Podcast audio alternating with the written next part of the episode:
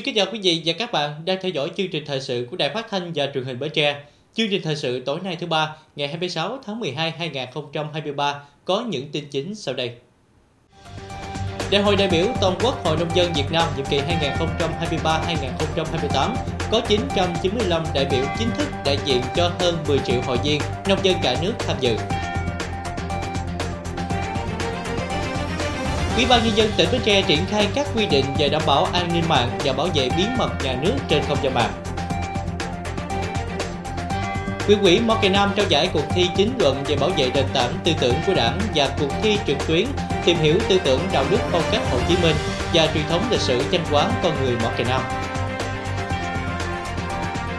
Kickboxing là môn thể thao được định hướng đưa vào hệ thống đào tạo và thi đấu thể thao thành tích cao,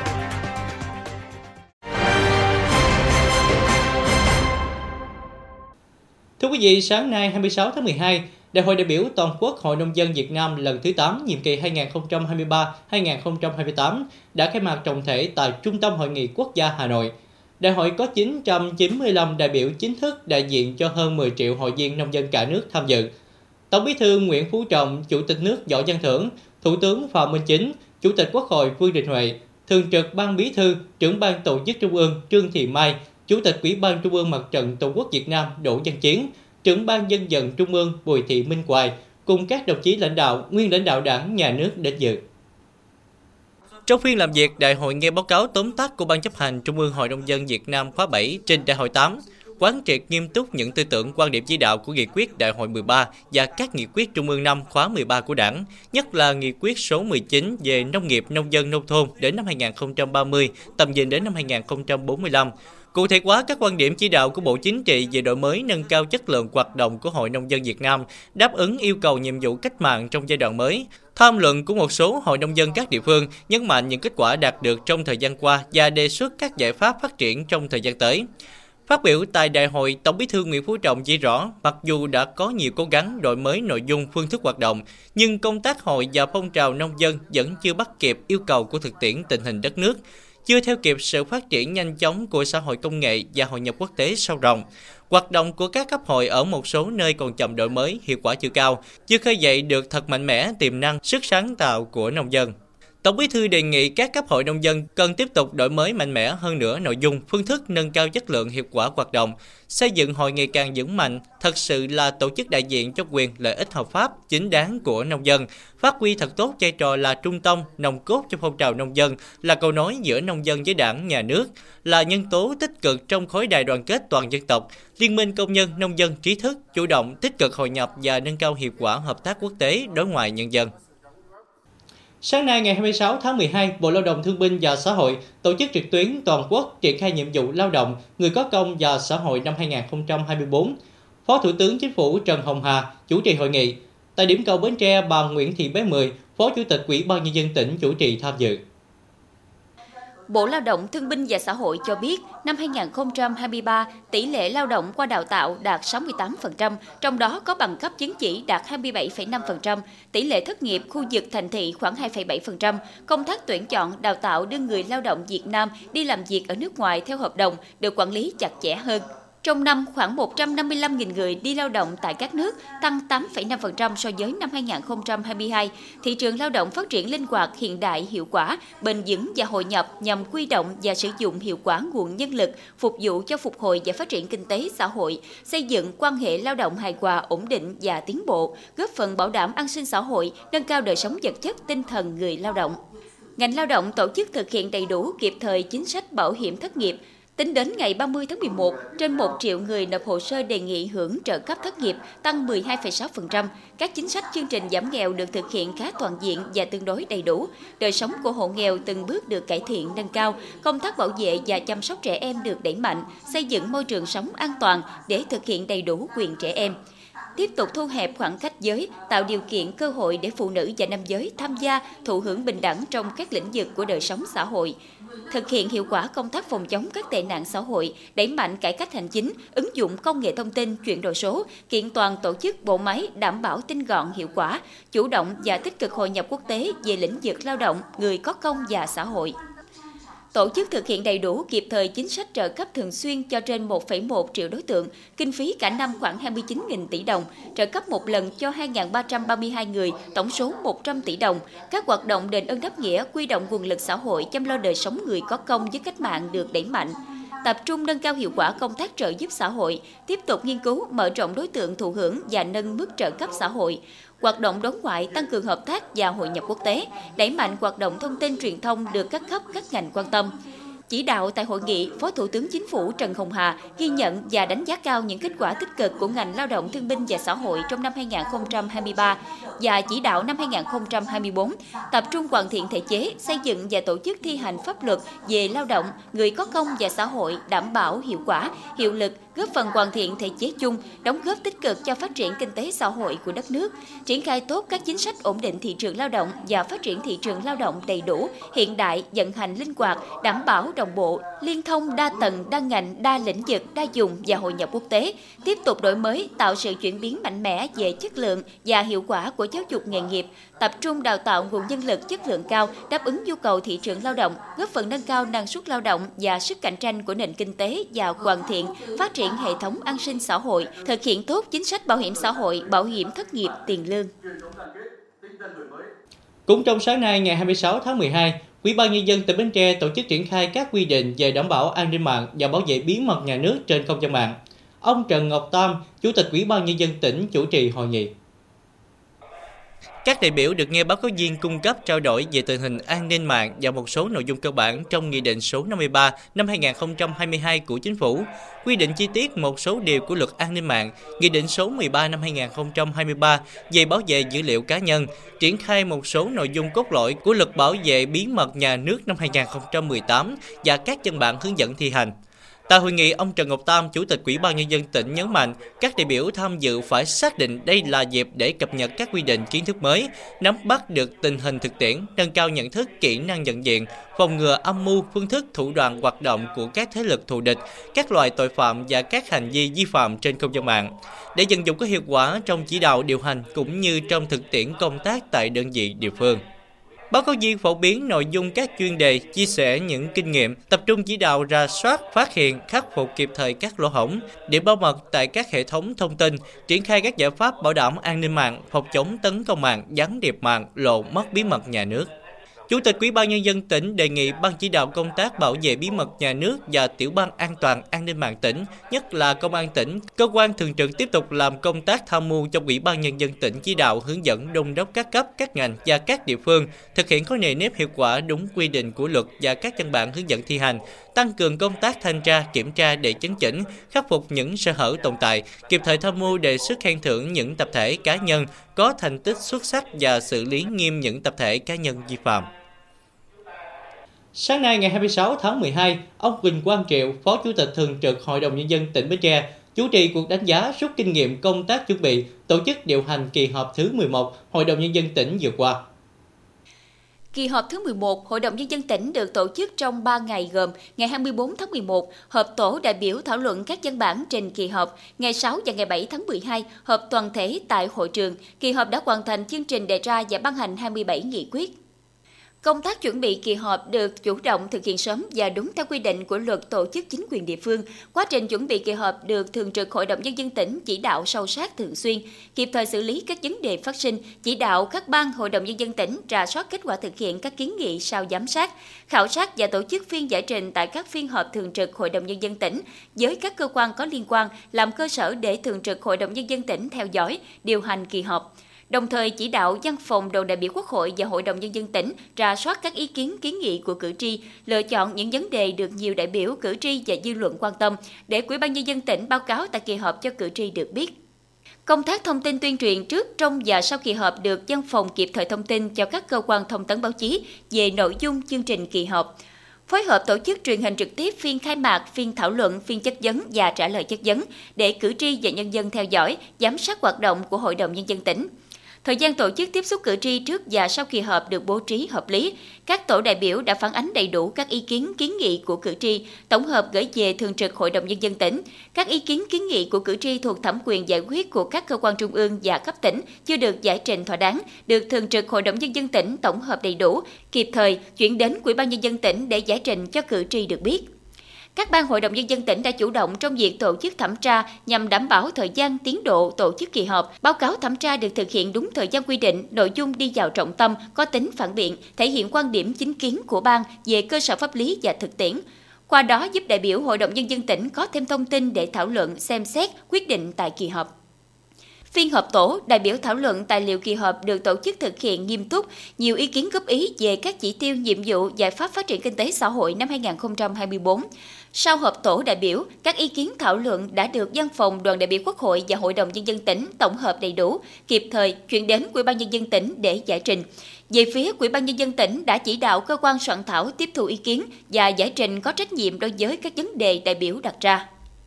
Công tác chuẩn bị và tổ chức lấy phiếu tín nhiệm đối với những người giữ chức vụ do Hội đồng Nhân dân tỉnh bầu được chuẩn bị chu đáo, thuận lợi và đúng quy định. Phiên lấy phiếu tín nhiệm, kiểm phiếu và công bố kết quả diễn ra nghiêm túc, dân chủ, khách quan, công khai, minh bạch và đúng quy trình, bảo đảm đánh giá đúng thực chất kết quả thực hiện nhiệm vụ, quyền hạn và phẩm chất chính trị, đạo đức lối sống của người được lấy phiếu tín nhiệm. Kết quả, không có người được lấy phiếu tín nhiệm có quá nữa đến dưới 2 phần 3 tổng số phiếu đánh giá tín nhiệm thấp. Sau kỳ họp, đã thực hiện công khai kết quả lấy phiếu tín nhiệm trên phương tiện thông tin đại chúng để cử tri và nhân dân biết. Phiên thảo luận tại hội trường diễn ra nghiêm túc với sự chuẩn bị trách nhiệm của các đại biểu.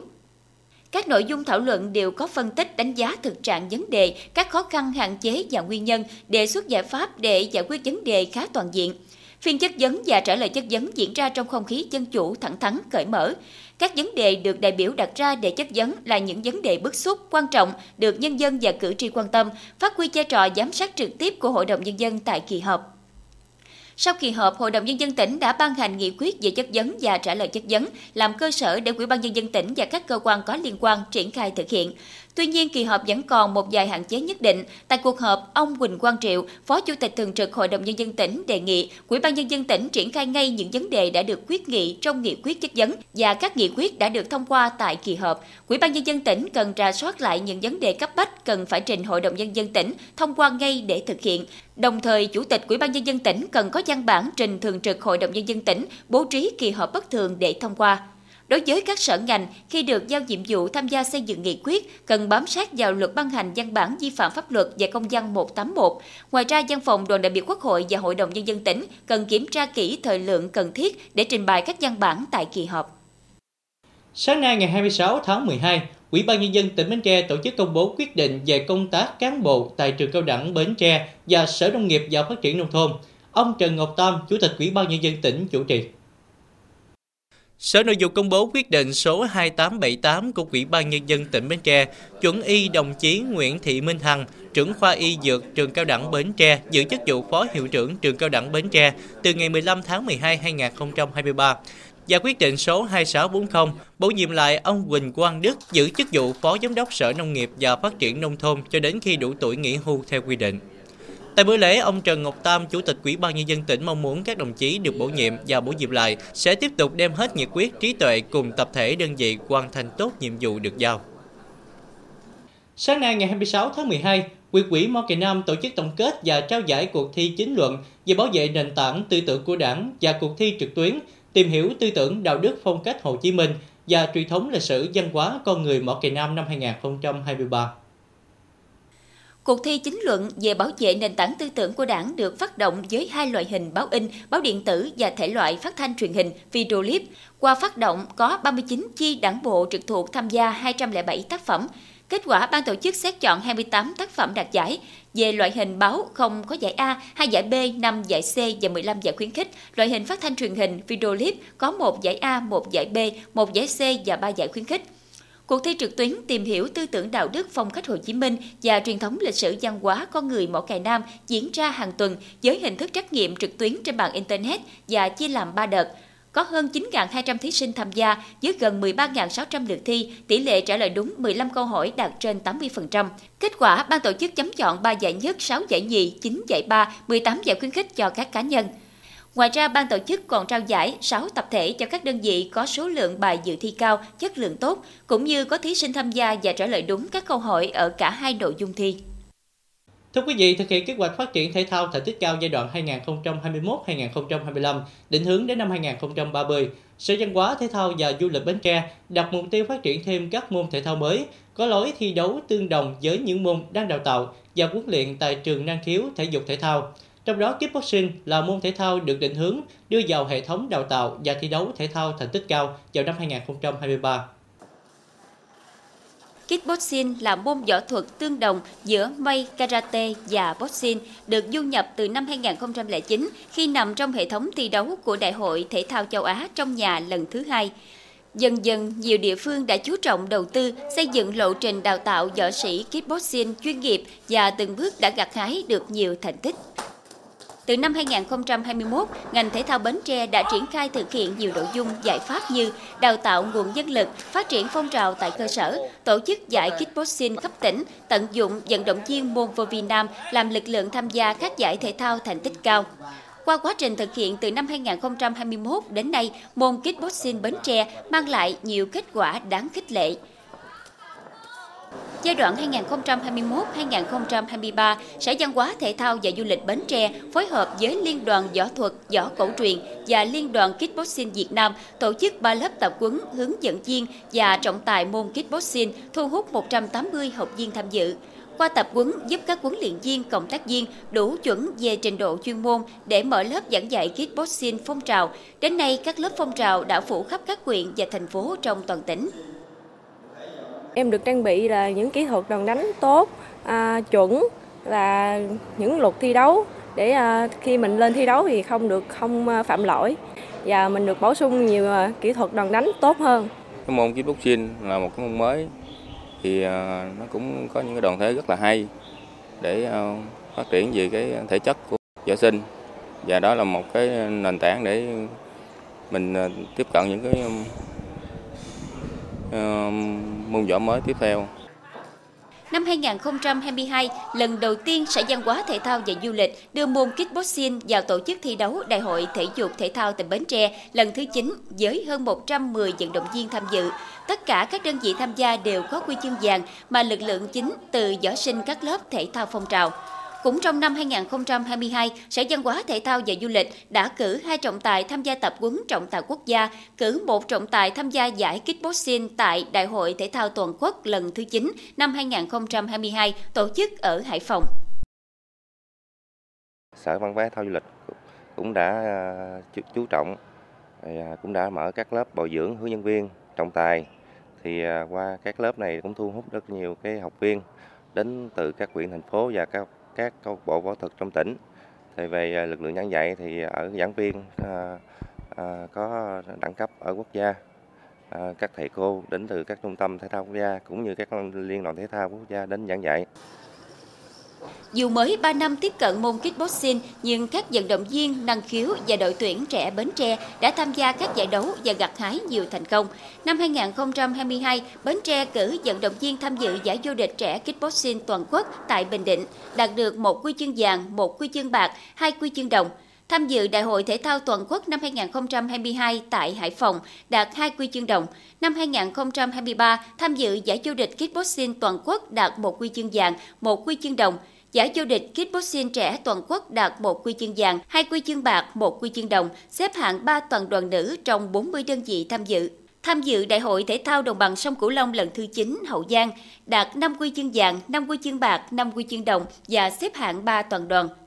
Trong đó nổi bật nhất là vận động viên trẻ Nguyễn Thị Ngọc Ngân. Trước đây, Ngọc Ngân tham gia môn vô vi nam, nhưng do yêu thích và thấy kickboxing phù hợp với mình, Ngọc Ngân chuyển sang thi đấu và phát huy tốt tố chất của một võ sĩ kickboxing. Ngọc Ngân giành nhiều quy chương tại các giải trẻ trong nước và được gọi tham gia tập trung đội tuyển quốc gia, tham dự giải vô địch kickboxing châu Á tại Thái Lan, đạt một quy chương vàng hạng cân 56 kg nữ và một quy chương đồng tại SEA Games 32 tổ chức tại Campuchia. Môn vào Việt Nam có lối đánh ờ, và thi đấu tương đồng với ờ, môn kickboxing, nên khi chuyển sang tập luyện và thi đấu à, em tiếp cận rất là nhanh. Do là chính, cũng chính vì sự đam mê và phấn đấu đã giúp cho em có động lực để ờ, thi đấu và đem thành tích về cho đơn vị. Và trong năm 2024 là em vẫn tiếp tục tập trung đội tuyển kickboxing quốc gia để tập luyện và chuẩn bị cho các giải quan trọng năm 2024. Lực lượng của Bến Tre là tương đối mạnh. Thứ nhất là thể hình các em tốt. Thứ hai là các em có cơ bản. Vì đó là chuyển qua nắm luật và tập luyện rồi nắm kỹ chiến thuật.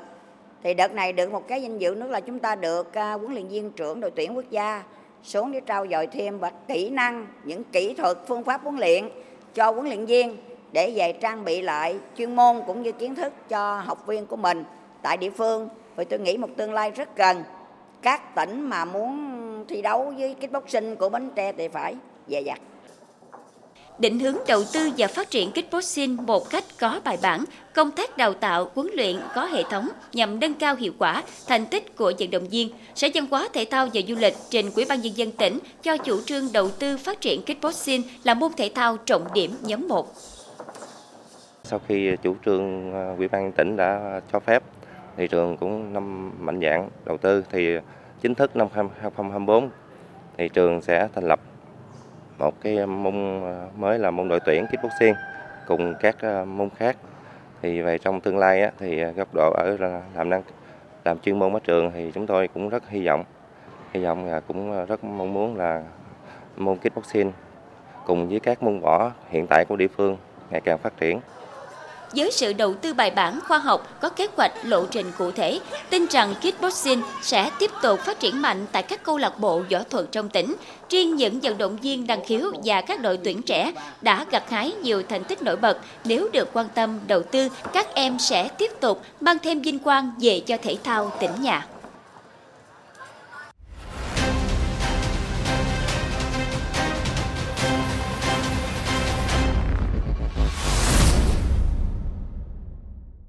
Thưa quý vị, Bộ Giao thông Vận tải chỉ đạo Cục Đường bộ Việt Nam và các đơn vị chủ đầu tư khẩn trương đánh giá hoàn thiện hồ sơ để điều chỉnh tốc độ khai thác tối đa lên 90 km/h đối với các tuyến cao tốc quy mô 4 làn xe phân kỳ vừa được đưa vào khai thác, phấn đấu hoàn thành ngay trước Tết Nguyên đán Giáp Thịnh năm 2024.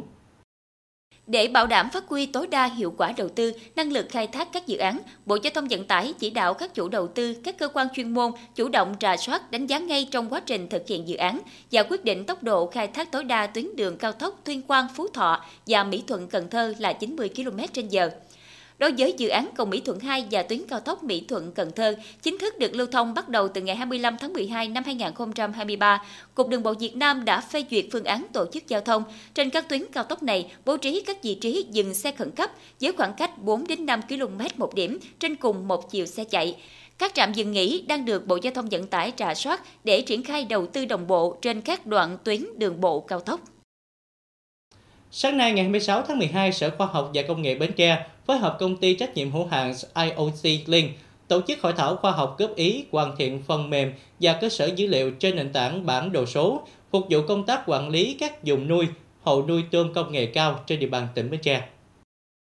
Đề tài khoa học ứng dụng Smart 4D Platform cho việc số hóa quản lý nuôi tôm công nghệ cao tại tỉnh Bến Tre do công ty trách nhiệm hữu hạn IOC Link thực hiện với mục tiêu ứng dụng nền tảng Smart 4D CIS Platform để xây dựng phần mềm số hóa quản lý 1.900 hecta dùng nuôi tôm công nghệ cao tại ba huyện ven biển Bình Đại, Thành Phú và Ba Tri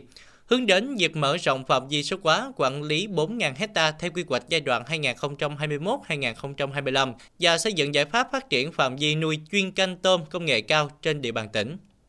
Nhóm các chuyên gia, nhà nghiên cứu xây dựng và số hóa các lớp dữ liệu dùng chung, trong đó các lớp 2D là lớp địa lý, sông ngòi, đường xá, kênh cấp, kênh thoát nước, hệ thống cống, ranh giới hành chính, ranh giới lô, thửa, hiện trạng dùng nuôi tôm công nghệ cao, doanh nghiệp, cửa hàng kinh doanh vật tư thủy sản, cửa hàng kinh doanh thủy sản, doanh nghiệp xuất khẩu thủy sản, doanh nghiệp về lĩnh vực nuôi trồng thủy sản, lớp quy hoạch, lớp môi trường – các lớp dữ liệu 4D quy hoạch dùng nuôi tôm công nghệ cao theo định hướng của tỉnh, mô phỏng dự báo dựa vào quy hoạch 4.000 hecta của tỉnh và xây dựng chuỗi giá trị ngành tôm tỉnh Bến Tre. Trong khuôn khổ đề tài, nhóm nghiên cứu đã thực hiện các nội dung như khảo sát, thu thập, phân tích và đánh giá toàn diện thực trạng tình hình quản lý nuôi trồng thủy sản và nhu cầu xây dựng cơ sở dữ liệu cho nuôi trồng thủy sản, lập báo cáo kết quả khảo sát và phân tích về nhu cầu xây dựng cơ sở dữ liệu kết hợp với quy trình nghiệp vụ khảo sát, Nhóm nghiên cứu tiến hành xây dựng phần mềm về quản lý, cập nhật và thống kê dùng nuôi trồng thủy sản và phần mềm bản đồ số chuyên đề bằng Smart 4D CIS Platform triển khai ứng dụng bản đồ số chuyên đề nuôi trồng thủy sản và các phần mềm cho giải pháp số hóa quản lý dùng nuôi tôm công nghệ cao với 1.900 hecta bằng Smart 4D CIS Platform. Phát triển xây dựng bộ cơ sở dữ liệu 4D, quy hoạch quản lý 4.000 hecta và mô phỏng dự báo dựa vào quy hoạch của tỉnh, xây dựng giải pháp phát triển nuôi tôm công nghệ cao, phát triển dùng nuôi chuyên canh tôm công nghệ cao, xây dựng giải pháp chuỗi giá trị cho con tôm. Hội thảo tập trung thảo luận các vấn đề về giải pháp ứng dụng CIS xây dựng cơ sở dữ liệu, ứng dụng CIS trong số hóa và xây dựng bản đồ dùng nuôi tôm công nghệ cao, phát triển nuôi tôm công nghệ cao trên địa bàn tỉnh Bến Tre. Qua đó, các đại biểu đề xuất nhóm nghiên cứu tiếp tục bổ sung hoàn chỉnh phần mềm, nhất là phần nhập và xuất cơ sở dữ liệu cho từng hộ dân, dùng nuôi và các hộ sản xuất kinh doanh. Thưa quý vị, năm 2023, công tác dân số Bến Tre có nhiều khởi sắc sau 2 năm đại dịch nhiều chính sách dân số được ban hành mang lại hiệu quả trong việc nâng cao nhận thức của người dân về tầm quan trọng của dân số đối với sự phát triển của mỗi gia đình và sự phát triển chung của đất nước. Trong đó, chính sách khen thưởng cho phụ nữ sinh đủ hai con trước tuổi 35 theo tinh thần nghị quyết 23 của Hội đồng Nhân dân tỉnh là chính sách mang lại nhiều lợi ích góp phần giúp ngành dân số làm tốt công tác truyền thông về lĩnh vực này. Tỷ lệ sinh con trong năm 2023 tăng so với năm 2022. Trải qua thời gian dài dịch Covid-19 bùng phát, công tác dân số của Bến Tre gặp nhiều khó khăn. Tuy nhiên, với sự vào cuộc quan tâm sâu sát chỉ đạo của các cấp chính quyền địa phương, công tác dân số Bến Tre có nhiều khởi sắc, nhiều chỉ tiêu đạt vượt so với kế hoạch đề ra. Kết quả thực hiện chỉ tiêu năm 2023 đạt 7 trên 9 chỉ tiêu gồm tỷ suất sinh, tỷ suất tăng dân số tự nhiên, à, tỷ số giới tính khi sinh, à, tỷ lệ sàng lọc trước sinh, tỷ lệ sàng lọc sơ sinh và tỷ lệ khám sức khỏe trước hôn nhân. Tỷ lệ sử dụng biện pháp tránh thai hiện đại. Ờ, trong đó nổi bật là số trẻ sơ sinh trong năm 2023 đã tăng 15,67% so với cùng kỳ năm 2022 là 1.750 trẻ em trong đó, chính sách khen thưởng cho chị em phụ nữ sinh con thứ hai trước tuổi 35 được ban hành là một trong những chính sách mới thiết thực nhận được sự hưởng ứng đồng thuận của người dân. Chính sách này bước đầu tạo nên khởi sắc trong công tác truyền thông vận động, từng bước thay đổi trong nhận thức, tư duy và hành động của người dân, nhất là với chị em phụ nữ dưới tuổi 35 về vai trò của việc sinh đủ hai con. À, thì ban đầu thì em chỉ dự định sinh một bé thôi nhưng mà à, tại thấy là gia đình của mình cũng còn ờ, điều kiện kinh tế còn hạn chế á, chưa được có khá giả như gia đình khác. Nếu như mình sinh nhiều bé quá thì sẽ không có lo cho bé được đầy đủ. Nhưng mà qua sự uh, quan tâm động uh, viên của um, uh, trạm y tế và mọi người xung quanh thì em quyết định sinh bé thứ hai để uh, về sau các con có đỡ uh, gánh nặng trong việc uh, chăm sóc phụng dưỡng ông bà uh, và cha mẹ. Mấy chị cộng tác viên ở xã nè cũng tới vận động rồi nói chung là à, nói về những cái điểm tốt của việc mà sinh con à, 2 tuổi mà trước 35 em có nghe được cái nghị định đó. Cho nên là hai, hai vợ chồng quyết à, định là mình à, à, bỏ những cái à, về việc phòng tránh mà à, à, có thai á. Cho nên là bây giờ em đang để bé thứ hai. Sinh con của gia đình mình của việc của gia đình mình mà được ngoài xã quan tâm ủng hộ thì được khen thưởng. Cứ thấy cũng mừng vui. Dù mức khen thưởng còn hạn chế và chưa phủ đều ở các địa phương, tuy nhiên cũng tạo nên bước khởi đầu thuận lợi cho thấy nghị quyết ra đời trong thời điểm này là cần thiết. Nhìn chung kết quả này vẫn chưa đạt yêu cầu và chưa bền vững, nhiều địa phương chưa quan tâm triển khai, vì thế để nghị quyết 23 tiếp tục lan tỏa, tạo nên những chuyển biến tích cực trong việc nâng mức sinh ở Bến Tre, cần có sự vào cuộc tích cực của cả hệ thống chính trị, các cấp quỹ đảng, chính quyền, ban ngành đoàn thể và người dân. Phát huy tốt công tác phối hợp liên ngành giữa các sở ban ngành tỉnh à, đơn vị à, địa phương. Thì trên cơ sở xác định vai trò trách nhiệm của từng sở ngành à, từng đơn vị, đồng thời tổ chức phân công nhiệm vụ cụ thể để phát huy tối đa vai trò trách nhiệm của mỗi bên trong việc triển khai thực hiện các chương trình mô hình dân số tin rằng với sự vào cuộc quyết liệt của ngành dân số, sự ủng hộ chung tay của các cấp quỹ đảng, chính quyền, ban ngành, đoàn thể địa phương và người dân, Bến Tre sẽ từng bước tháo gỡ những khó khăn, góp phần tăng tỷ lệ sinh con thứ hai theo quy định, tiếp tục thực hiện thắng lợi các mục tiêu nâng cao chất lượng dân số, kiểm soát mức sinh, không để xảy ra tình trạng lựa chọn giới tính khi sinh, thúc đẩy bình đẳng giới, đảm bảo quy mô, cơ cấu dân số bền vững, từ đó đáp ứng yêu cầu về chiến lược phát triển kinh tế, văn hóa, xã hội tỉnh nhà. Tiếp tục chương trình là dự báo thời tiết cho đêm nay và ngày mai.